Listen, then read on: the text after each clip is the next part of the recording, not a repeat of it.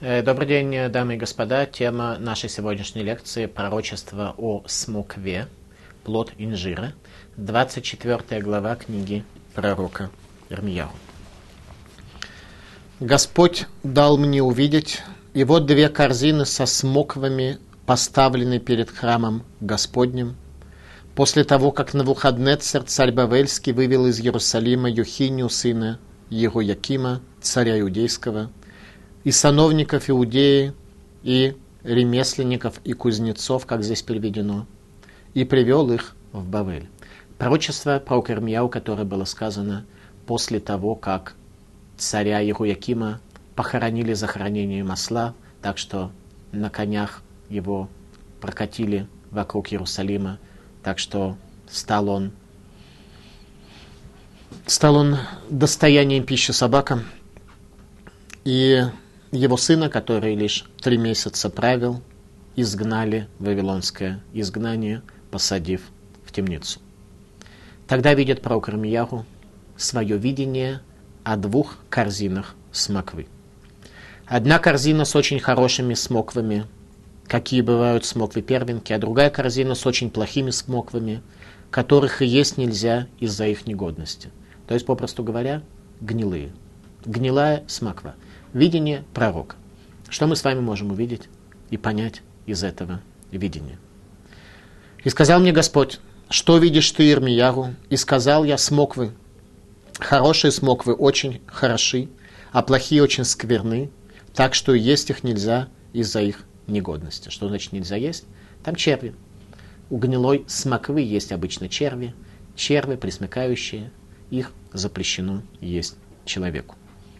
И было сказано мне слово Господне, так сказал Господь Бог Израилев, как эти хорошие смоквы, так я отмечу ко благу изгнанных из Иудеи, которых я выслал из места этого в страну Каздим. То есть, так или иначе, еврейский народ в данном случае делится на две части. Мы еще пока не поняли, по какому принципу. Часть сравнивается с хорошей смоквой, а часть с гнилой, в которой черви. Черви едят обычно то, что отдаляется от жизни.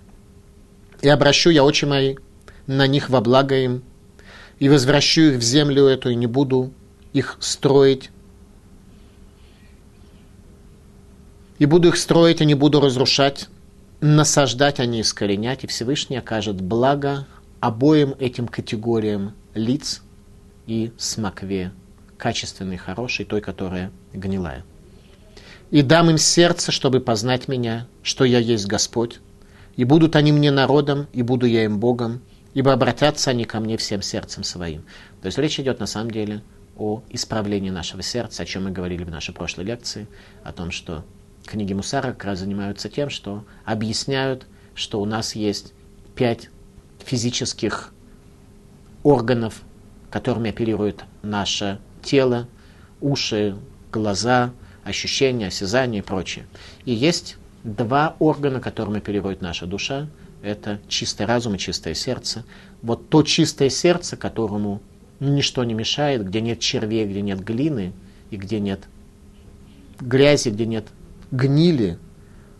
А глина это то, что смешивает воду с прахом, обычно приводя человека в состояние взболтанности двух самых нижних материальных субстанций, особенно когда огонь все это еще разогревает, и когда ветер все это разгоняет, это состояние человека в его грехе. Когда в сердце человека всего этого нет, и сердце человека чисто, то тогда, говорит Всевышний, и дам я им сердце, чтобы познать меня. Такое сердце может познать Бога, может увидеть истину в этом мире, а истина более скрыта, чем шелуха, которая видна невооруженному глазу.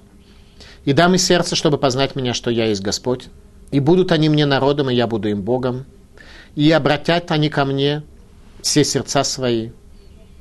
И такими, как эти плохие смоквы, которых и есть нельзя из их негодности, сказал Господь. Сделаю я Циткиягу царя Иудейского и сановника его, и оставшихся жителей Иерусалима, оставшихся в стране этой, и живущих в стране египетской. О ком говорит пророчество о дурной, некачественной, гнилой смокве с червями, о тех самых людях, которые находятся в Иерусалиме, в самом конце его периода, о чем пророчествует пророк Армиягу последние 11 лет существования Иерусалимского храма. 11 лет правления последнего царя Циткиягу, которого царь Вавилона назначил на царство после того, как царь Ехиния был изгнан в Вавилон вместе со своей матерью, а отца его похоронили захоронением осла.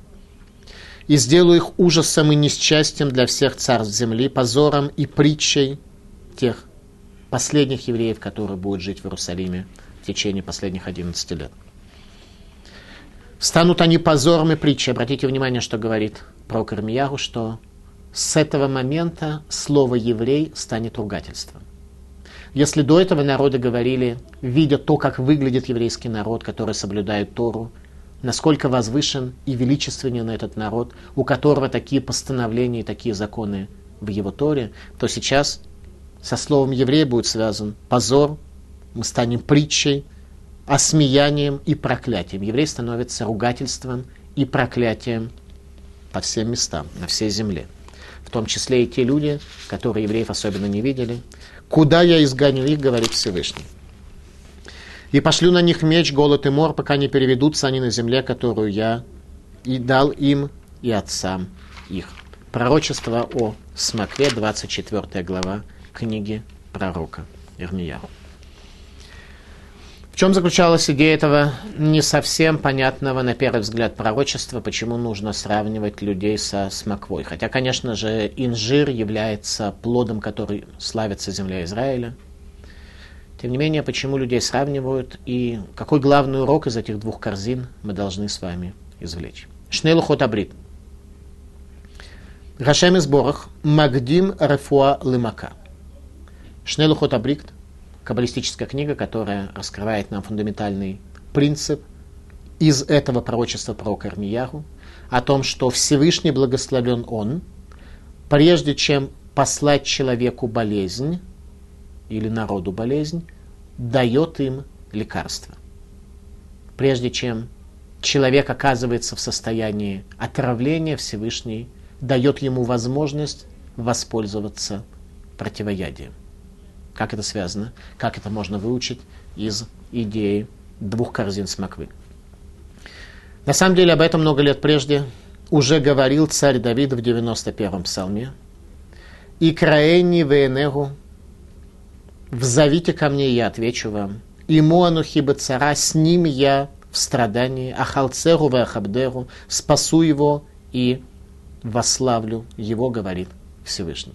А именно, «Взовите ко мне, я отвечу вам, с вами я в страдании, говорит Всевышний». Что значит с вами, с нами, в данном случае Всевышний в нашем страдании? Он дает нам лекарство.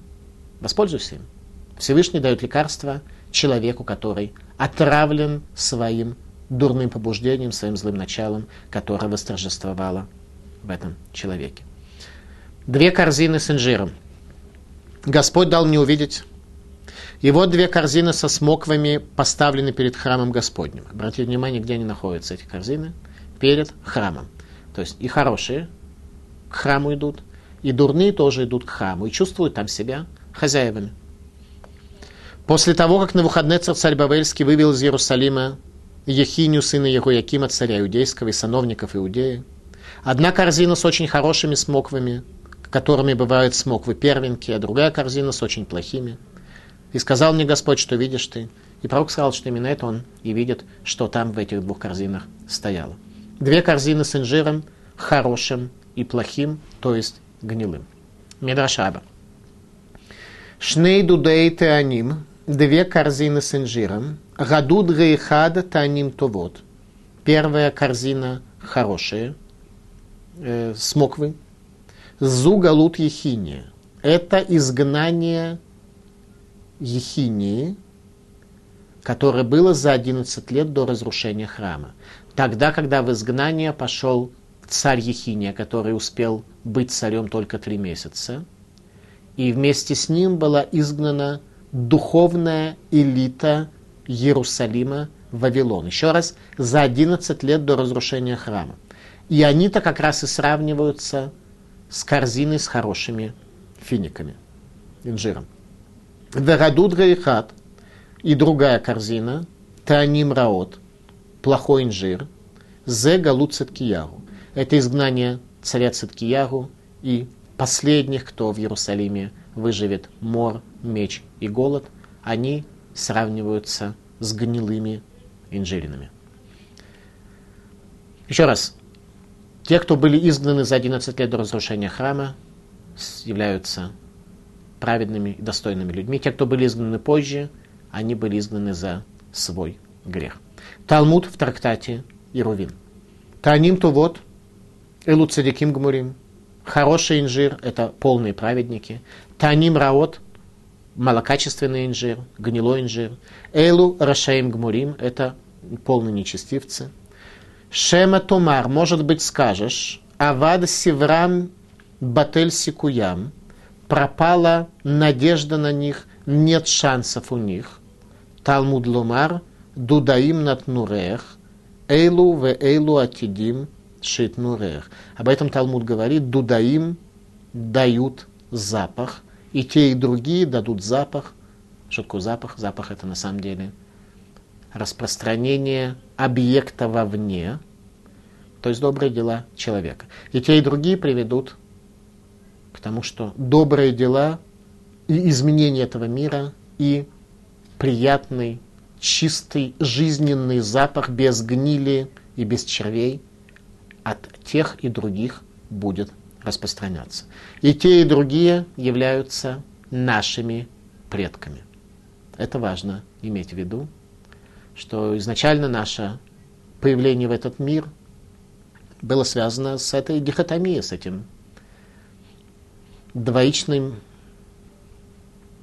историческим описанием, что наши предки из тех, кто были изгнаны и сравниваются с корзиной с хорошей смоквой, и из тех, кто были изгнаны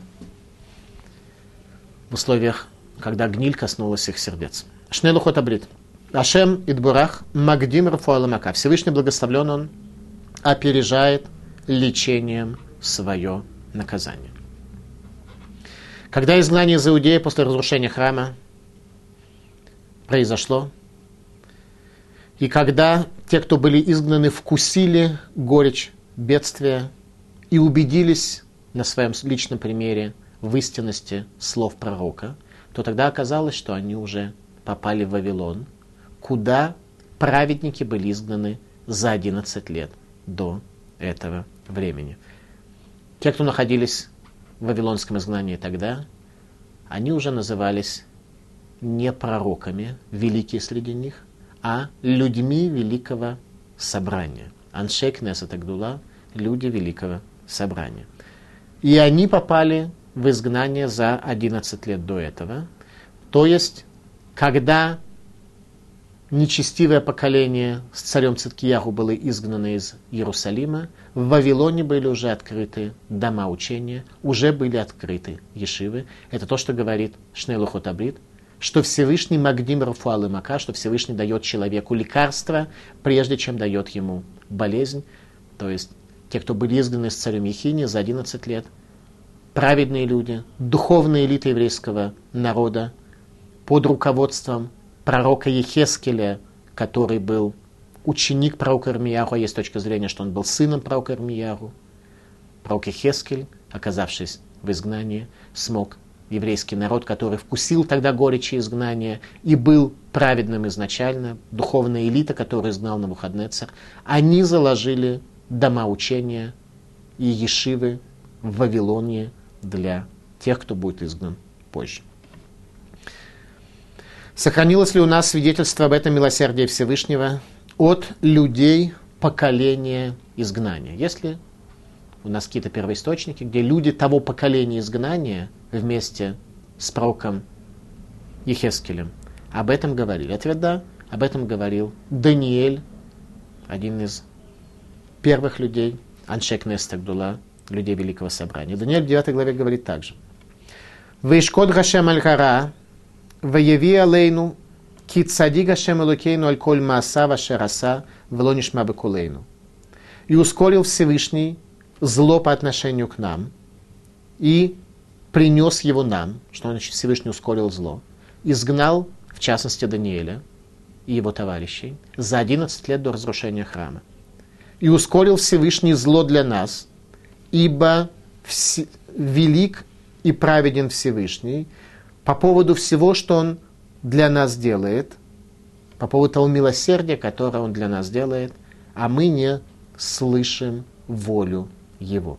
Даниэль видел в своем изгнании и в изгнании Аншек Несет Агдула за 11 лет великое милосердие, которое Всевышний оказал еврейскому народу. Комментаторы отмечают, что в этом стихе содержится большая благодарность за Галут Ехиня. Так говорит Талмуд в трактате Сангедрин. Цдака Саакодыш Баргуем Израиль, милость оказал Всевышний еврейскому народу, Шеигдим Галут Циткиягу, вот Галут Ихиния Каемит, что изгнал он Галут Циткиягу тогда, когда Галут, изгнание Ехинии, еще остается, как то сказано, Бегалут Ехиния Хареш Амазгер.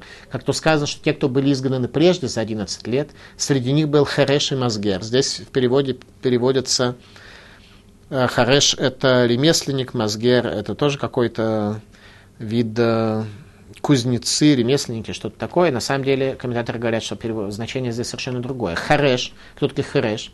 Киванши Путхим, когда они открывали свои уста для того, чтобы рассказать о Торе Бога Живого, Раколь на суке Хершим, то все оказались молчаливы, все просто молчали, ибо то величие, которое эти мудрецы раскрывали, величие знания было таковым, что люди не могли от этого отвлечься. Мазгер, закрывающий дословно, кто это такой? Киванша сугрим баралаха, когда они завершают какое-то галахическое умозаключение. Шува путхим. Никто раскрыть снова и поднять этот вопрос не может, потому что галахический вопрос, который раскрывали и закрывали, запечатывали своим решением Аншек Нестагдула, он был таковым, который имел вечность. Их глубина и анализ их понимания были таковыми, что после их решения никто этот вопрос не поднимал, убедившись в величии этих людей. Эти люди были лекарством и излечением для той смоквы, которая была гнилой, когда они попали в изгнание, и когда власть уже принадлежала не царю, и не членам Кнессета, и не сановникам, и не министрам, а духовным учителям еврейского народа, как это было в изгнании, то они исправились. И те, и другие, как отмечают комментаторы, являются нашими потомками. Аншей Кнеса Тагдула – люди великого собрания. Аншей Кнеса Тагдула изменили состояние еврейского народа, проложив свет во тьме, как мы будем говорить в самом конце книги про Кармияху более подробно – Пока отметим лишь то основное, что нам необходимо. А именно, во время Иерусалимского храма было пророчество. Пророчество было вид связи между Богом и человеком. После разрушения храма Всевышний перестал общаться с человеком таким образом. Целое измерение в этом мире, которое называется пророчество, пропало. Мир стал абсолютно темным в этом аспекте перед Аншекнес Атагдула, людьми Великого Собрания, не просто стояла задача каким-то образом организовать евреев, э, построить дома учения, а не дома языческого поклонения. Они должны были всю Тору из состояния видения перевести в состояние слышания, ибо во времена храма божественность и мир Торы был виден. Они должны были перевести все это в состояние аналитического понимания, как мы сейчас увидим с вами. И они это сделали. Говорит Талмуд, Лама Никруан Шекнеса Тагдула, почему они назывались людьми Великого Собрания, Шеихзиру Атаралу Юшна, что они вернули еврейскому народу былую красоту. Из состояния греха и сбоя Шекнеса Тагдула привели еврейский народ к духовности, к исправлению – как то сказали Хазаль, Аншекнеса Тагдула проложили путь ко второму храму, объединив конфликтующие три составляющие в еврейском народе. Это Киуна, Малхут и невуа. Служение в храме, царство и пророчество. Три эти вещи, которые находились в состоянии конфликта, они смогли объединить и подчинить все это возвышенному божественному служению. Говорят комментаторы, что весь период Аншекнеса Тагдула, который был очень короткий, 70 лет вавилонского изгнания, в небе не появлялась радуга. В небе, во всяком случае в Вавилонии, земля Израиля находилась тогда в состоянии полного опустошения, так что даже араб не шел по этой земле и превратилась земля в прибежище для пеликанов, страусов и ежей. В небе не появлялась радуга. Радуга имеет, как мы знаем, семь цветов, и она появилась в этом мире в качестве напоминания о соблюдении семи заповедей сыновей Ноха. Во времена Аншекнес Тагдула изменилась физическая реальность в этом мире, так что радуга не появлялась, потому что не о чем было напоминать. Еврейский народ вернулся к завету. Народы мира, по всей видимости, видели, что происходит с еврейским народом, но напоминания им Бог в виде радуги уже не давал. О людях Великого Собрания Аншей Кнеса Тагдула сказано в широковод следующие слова. «Ми малель говорот Ашем, яшмия коль тхилато». Кто может говорить о величии Всевышнего, тот, кто может рассказать о всей славе Его. Аншей Кнеса Тагдула составили Сидур, имея в виду, что они составляют Сидур, в котором будут все те основные намерения, которые Куаним имели в виду во время служения в Иерусалимском храме. Венатати ларем лев, говорит про Кармияру, и дам я им сердце,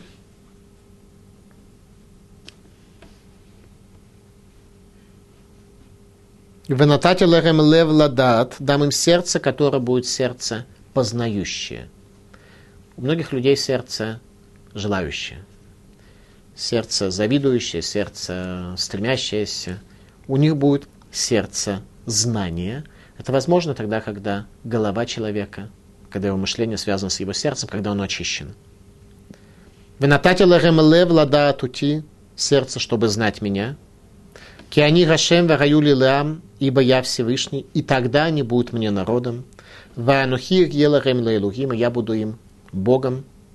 Всевышний может быть Богом для человека, если человек его, как Бога и как царя, воцарит над собой, над своей жизнью. Если они вернутся ко мне всеми сердцами своими. То есть, для того, чтобы Всевышний мог стать Богом этого мира, необходимо решение человека. В этом смысле Всевышний поставил нас качестве своих э,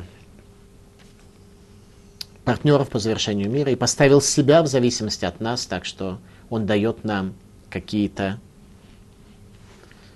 возможность какую-то, искры божественной святости, которые содержатся в каждом предмете, либо возвысить, либо, не дай Бог, растоптать нашими собственными ногами. Об этом говорит пророк Ирмияру в 32 главе, что, собственно говоря, требуется от человека. Что должен сделать человек для того, чтобы Всевышний мог стать ему Богом, и чтобы в этом мире стало ему э, более э, качественно. Какая задача? Задача следующая. «Венатати лахем левы хад» и дам я им одно сердце. Тогда, когда людям не надо будет делиться на разные партии, на разные группировки, на разные направления в религии для того, чтобы реализовать себя. У людей будет одно сердце, они поймут, что на самом деле истинная гармония у Всевышнего, она одна. Конечно же, какие-то личные элементы личного творчества внутри этой гармонии, они всегда э, имеют место быть. В Эдерах и Хады будет только один путь, одно направление в религии. Лираути для того, чтобы преисполнить свои сердца трепетом передо мной. Машгих излом же в книге Судайдат, как раз вся его книга, которую мы скоро издадим, она повествует о том, чтобы дать человеку путь прийти к знанию о трепете перед Богом. И судайда это основы знания, это основы знания трепета перед Богом, так как это в Литве изучалось в Ешиве, Кельм, где изучалась психология человека и то, как знание Бога может стать для человека объективной, осязаемой реальностью. Колька имим латув лагем уливнегем ахарегем. И результат какой будет, когда человек на себя эту ношу Торы возложит, забыв о себе, забыв о своем эго, забыв о своих каких-то шкурных интересах. Что будет? Написано прямо. Латов лагем уливнегем ахарегем. Чтобы это было все дни жизни их хорошо для них и для сыновей их. Тора не налоговая, она приводит человека к тому, что человек становится возвышенным, становится хорошо ему и потомкам его. Векаратю бритулам, и заключу я с ними вечный завет. Ашер ашив мяхарейгем легайтиву там.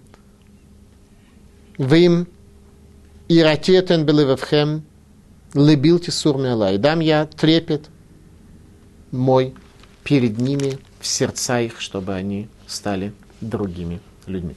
Пророк Хескель в Вавилонском изгнании сформулировал это следующим образом. То, к чему нужно стремиться для того, чтобы состояние гнилой смоквы с гнилью и с червями перейти в состояние здоровой, это возможно. Это называется чува. Чува гдула, большое изменение. Пророк Хескель, находясь в Вавилонском изгнании, сформулировал это следующими словами. «Вы нататила рем левыхады, дам я им одно сердце». Так что не каждый будет своим сердцем для своей шкуры какие-то интересы отстаивать. Вероха дашайтен бекербехем, и новый дух дам я в среде вас. Вегасироти лев гевен и псахем, я удалю сердце каменное из плоти вашей. Вы натати лагем лев басар, дам я вам сердце из плоти, которое будет чувствовать. Наша проблема, что наши сердца каменные. Мы легко чувствуем свои собственные проблемы, свои собственные недостатки и потребности, а вот проблемы другого не очень чувствуем.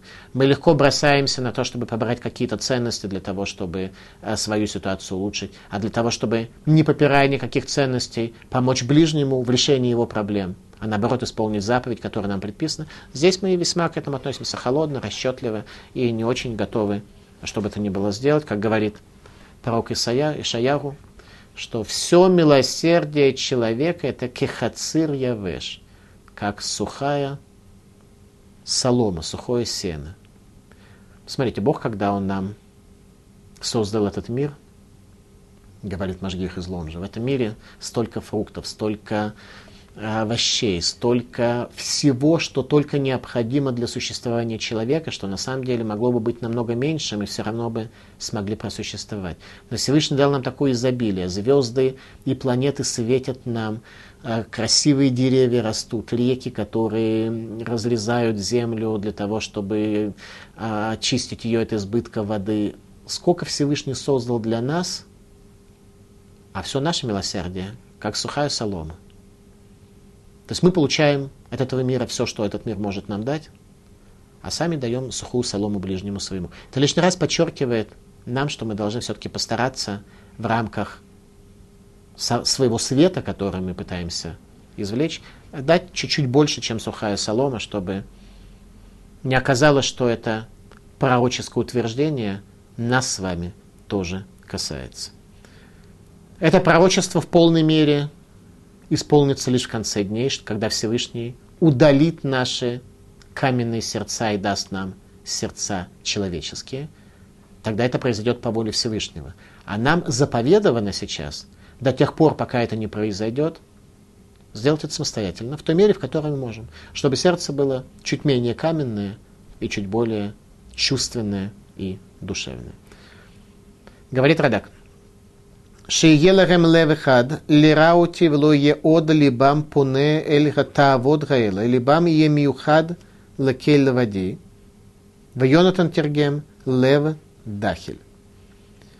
Говорит Радак, чтобы было сердце у них одно, заодно, воедино, трепетать передо мной, и чтобы не было больше у них сердца, которое устраняется, которое следует за мерзостями – Сердце у некоторых людей, которые не справили свои сердца, вполне охотно может за определенного рода мерзостями следовать. Эла либами миюхадла. Сердце их должно быть устремлено к единому Богу, а Йонатан перевел на арамейский язык лев дахель, сердце трепещущее.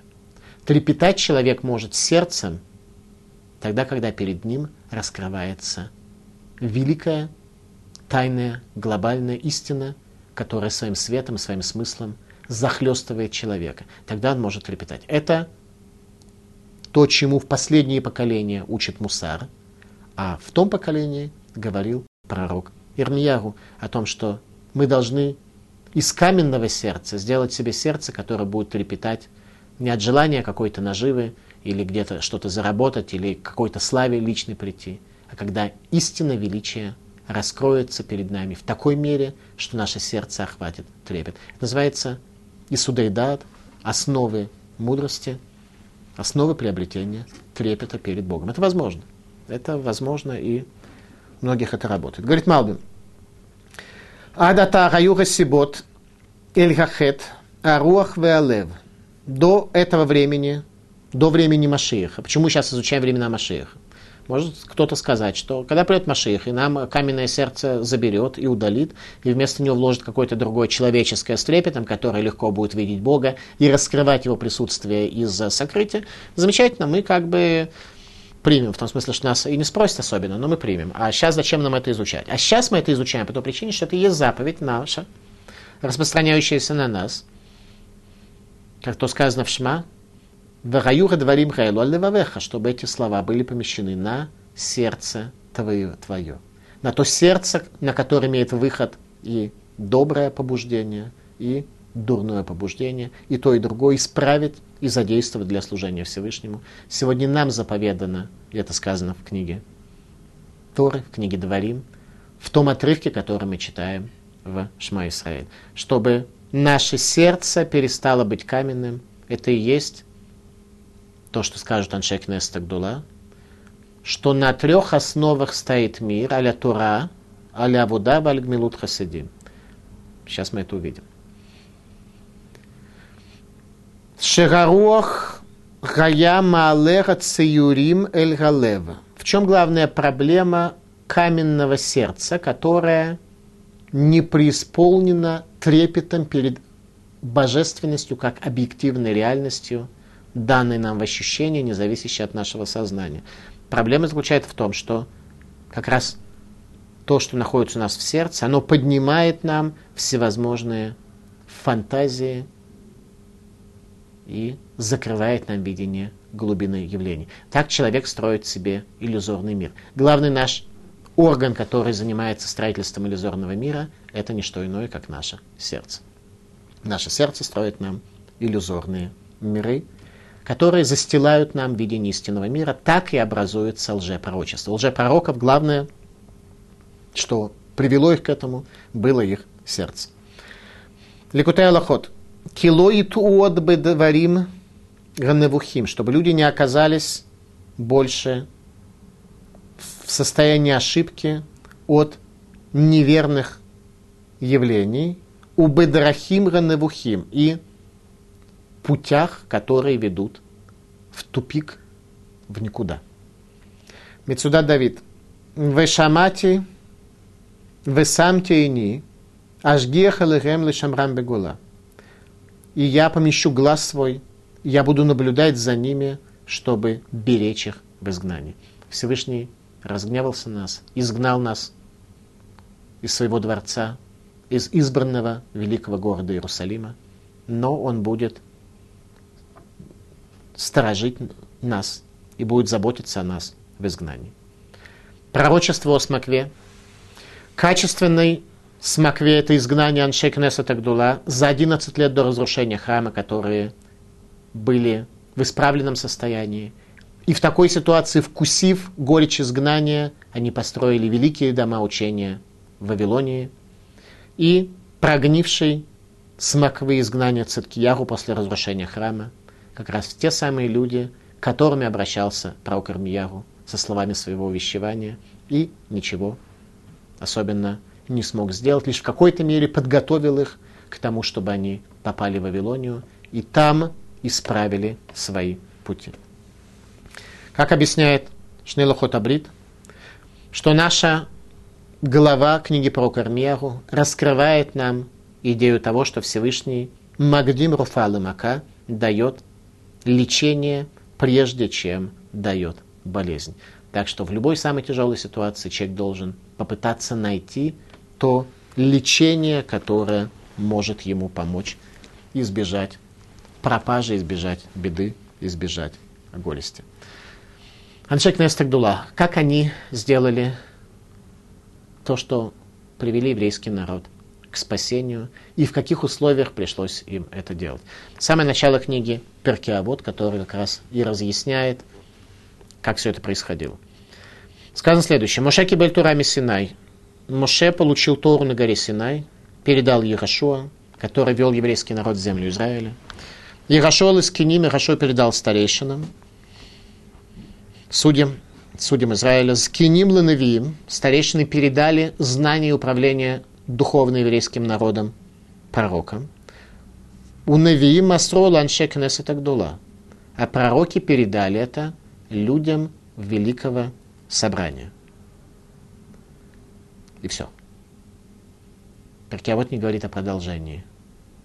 Потому что Аншек Нес Тагдула дальше Тору передать уже не могли. Следующее поколение уже не могли ее принять. Это состояние тьмы, состояние изгнания из Иерусалима. Изгнание из Иерусалима не было только каким-то географическим понятием или национальным произошло глобальная потеря способности следующих поколений принимать Тору. Об этом пророчествовал царь Давид. На самом деле, больше пророчествовал в нашем времени. Он говорил, Леман и ламду дора харонет банав, чтобы передал последнее поколение знания сыновьям своим. И возникает вопрос, если это последнее поколение, у него есть сыновья, почему оно называется последнее поколение? Как Рамойш Шапира, который был недавно в Вильне, он сказал, что будет поколение, которое будет знать Тору, и у него будут сыновья, но сыновья уже поколением не станут. Он это относил к периоду катастрофы.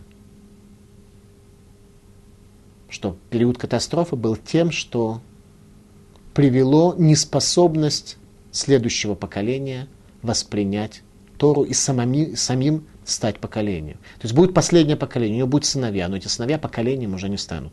Вот то видение Торы, которое было в период до разрушения храма, передать дальше оказалось Аншек Нестугдула уже невозможно. Они получили знания от пророков, а дальше передать это уже было невозможно, потому что пропало видение, пропало пророчество, пропала та форма видения божественного света, которая была прежде. Шимон Цадик, первосвященник второго Иерусалимского храма, говорит следующие слова. Я вам шлуша дворим. Аншек Нестагдула сказали три вещи. Гавы метуним бедин, будьте умерены в суде, вегемиду талмидим гарбе, и поместите много учеников, васуси яглы Тора, и сделайте ограду для Торы. Взгляда про что такого важного они сказали. То есть как бы Аншек Нестагдула, все, что они сказали, это вот эти три высказывания. Мушарабейну написал книгу, Ирашо написал книгу, пророки написали книги. Аншек Нестагдула сказали одно это высказывание, в котором есть три вещи, которые на первый взгляд, если не понять их смысла, они выглядят весьма банально. А именно, что, что они сказали? Будьте умерены в суде. Понятно, что человек, который является судьей, он в суде должен быть умерен. Вахимиду Талмидим Эрба, имейте много учеников. Понятно, что чем больше людей мы сможем привести к Торе, к вызнанию, это все хорошо. И сделайте ограду для Торы. Сделайте ограду для Торы. В том смысле, что установите постановление мудрецов качестве дополнительной ограды, чтобы люди не могли нарушить Тору, чтобы сначала была ограда мудрецов. Обратите внимание – что на самом деле эти слова, они страшные. Это слова, которые говорят, что люди, к которым обращались Аншекнеса Тагдула, они стали слепыми. Потому что все это указание, все эти три указания, которые они даны, касаются только людей слепых.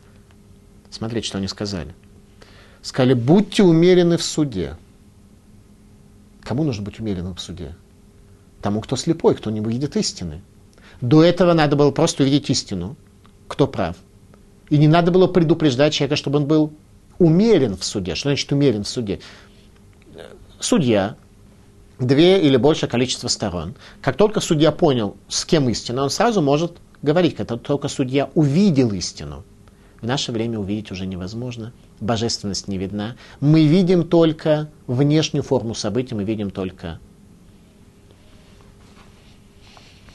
Внешне мы не видим каждую гирю, насколько она много весит. Поэтому предупреждение, будьте умеренны в суде, касается слепого. Вагемиду Талмидим РБ.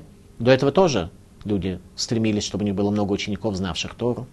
Однако речь идет о чем, чтобы хоть кто-то может не ошибется. И сделайте ограду для Торы. Кому нужна ограда? Ограда нужна слепому, кто не видит, куда идет, и может растоптать те сады Торы, которые Всевышний для нас посадил в этом мире. Шимона Цадика я Мишерей Кнесет Агдула. Шимона Цадик, первосвященник второго храма, был из остатков Кнесет Агдула. И он сказал, аль шлуша дворим гауламу мед, на трех вещах стоит мир. Аля Тура, аля Вуда, аля Гмилут Хасидим. Этот мир стоит на трех вещах, которые слепому видеть сложно. На Торе, на ее знании, которое исправит человека, которое сделает его возвышенным и духовным. На служении, это не работа по найму, на предприятии, а молитва. На молитве, которая исправит тебя, исправит твое сердце. Вальгамилут хасидим и оказание милосердия людям. На этих трех вещах стоит мир. То есть, если не исполнится сказанное здесь, то результату этого будет два. Если мир, созданный Богом, откажется от Торы, от молитвы, как исправление себя обращения к Богу. И от Гмилут Хасадим этот мир не будет существовать. Он вернется в небытие, как это было прежде. Не то, что Всевышний накажет, как было время Ноева потопа, или как было время Сдома и Гаморы, когда были всякие неприятности и тяжести, и трудности. Этот мир просто прекратит свое существование. Во-вторых, человек, мир которого не построен на Торе, на молитве, когда молитва не просто некое автоматическое повторение каких-то слов три раза в день, когда молитва каждый день, каждый раз является чем-то новым для него. И на гмилут хасидим, наказание милосердия, такого человек уже свой собственный мир построить не может. Его мир будет рушиться, брахи, благословения у него не будет, и Всевышний этот мир содержать не станет. Такой мир мир позора Всевышний совершать не станет. Об этом говорит пророк. «Я наведу на вас вечный позор и просрамление вечное, которое не забудется». Шимон Ацадик, первосвященник Иерусалимского храма, говорит, что надо сделать, чтобы твой мир, чтобы твой дом не был домом позора. На трех вещах стоит мир. Твой мир, твое царство, где ты царь, а испытание последнего периода перед приходом Ашиха является как раз то, что у нас будет Малхута Блотага, царство без короны. Мы живем в этом мире, царство вроде есть, у каждого свое. А короны, уважения, почета, славы в этом царстве у многих людей нет. Что определяет и строит твою корону? Только то, в какой мере твой дом, твое царство построено на Торе, на молитве, когда это неформальное повторение автоматическое, и на гмилут хасадим, на оказание милосердия по отношению к другим людям. Если это так, то мир твой работает. Если нет, то ты оказываешься в другой ситуации. Еще раз. Пророчество, которое сказал в 24 главе пророк Армияру, на самом деле страшное пророчество. Это пророчество о том, что Тора переходит от пророков к Аншекнесет Агдула, которые являются хорошей корзинкой с инжиром, и которые оказывают влияние на плохую корзинку, на тех, кто будет изгнан из Иерусалима с разрушением храма через 11 лет.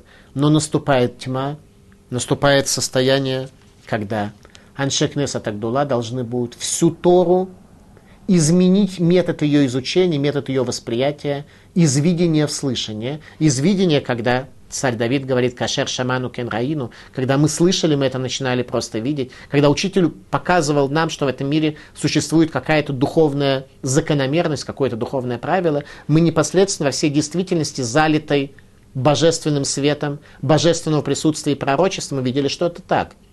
В условиях тьмы это не так. В условиях тьмы очень сложно увидеть истину, в условиях тьмы побеждает лучший риторик. Истину в условиях тьмы увидеть невозможно. Поэтому Аншек Несет Агдула, которые получили Тору от пророков, и они еще видением обладали, они для следующих поколений это уже передали. Поэтому написано, что передали они Тору дальше, но получить от них то, что является Торой света, уже не могли. Поэтому пророк и говорит о том, что когда придет Машиих, и когда вернется пророчество в еврейский народ – Тогда сердца у нас станут не каменные, а человеческие. И тогда сможем мы Бога здесь увидеть.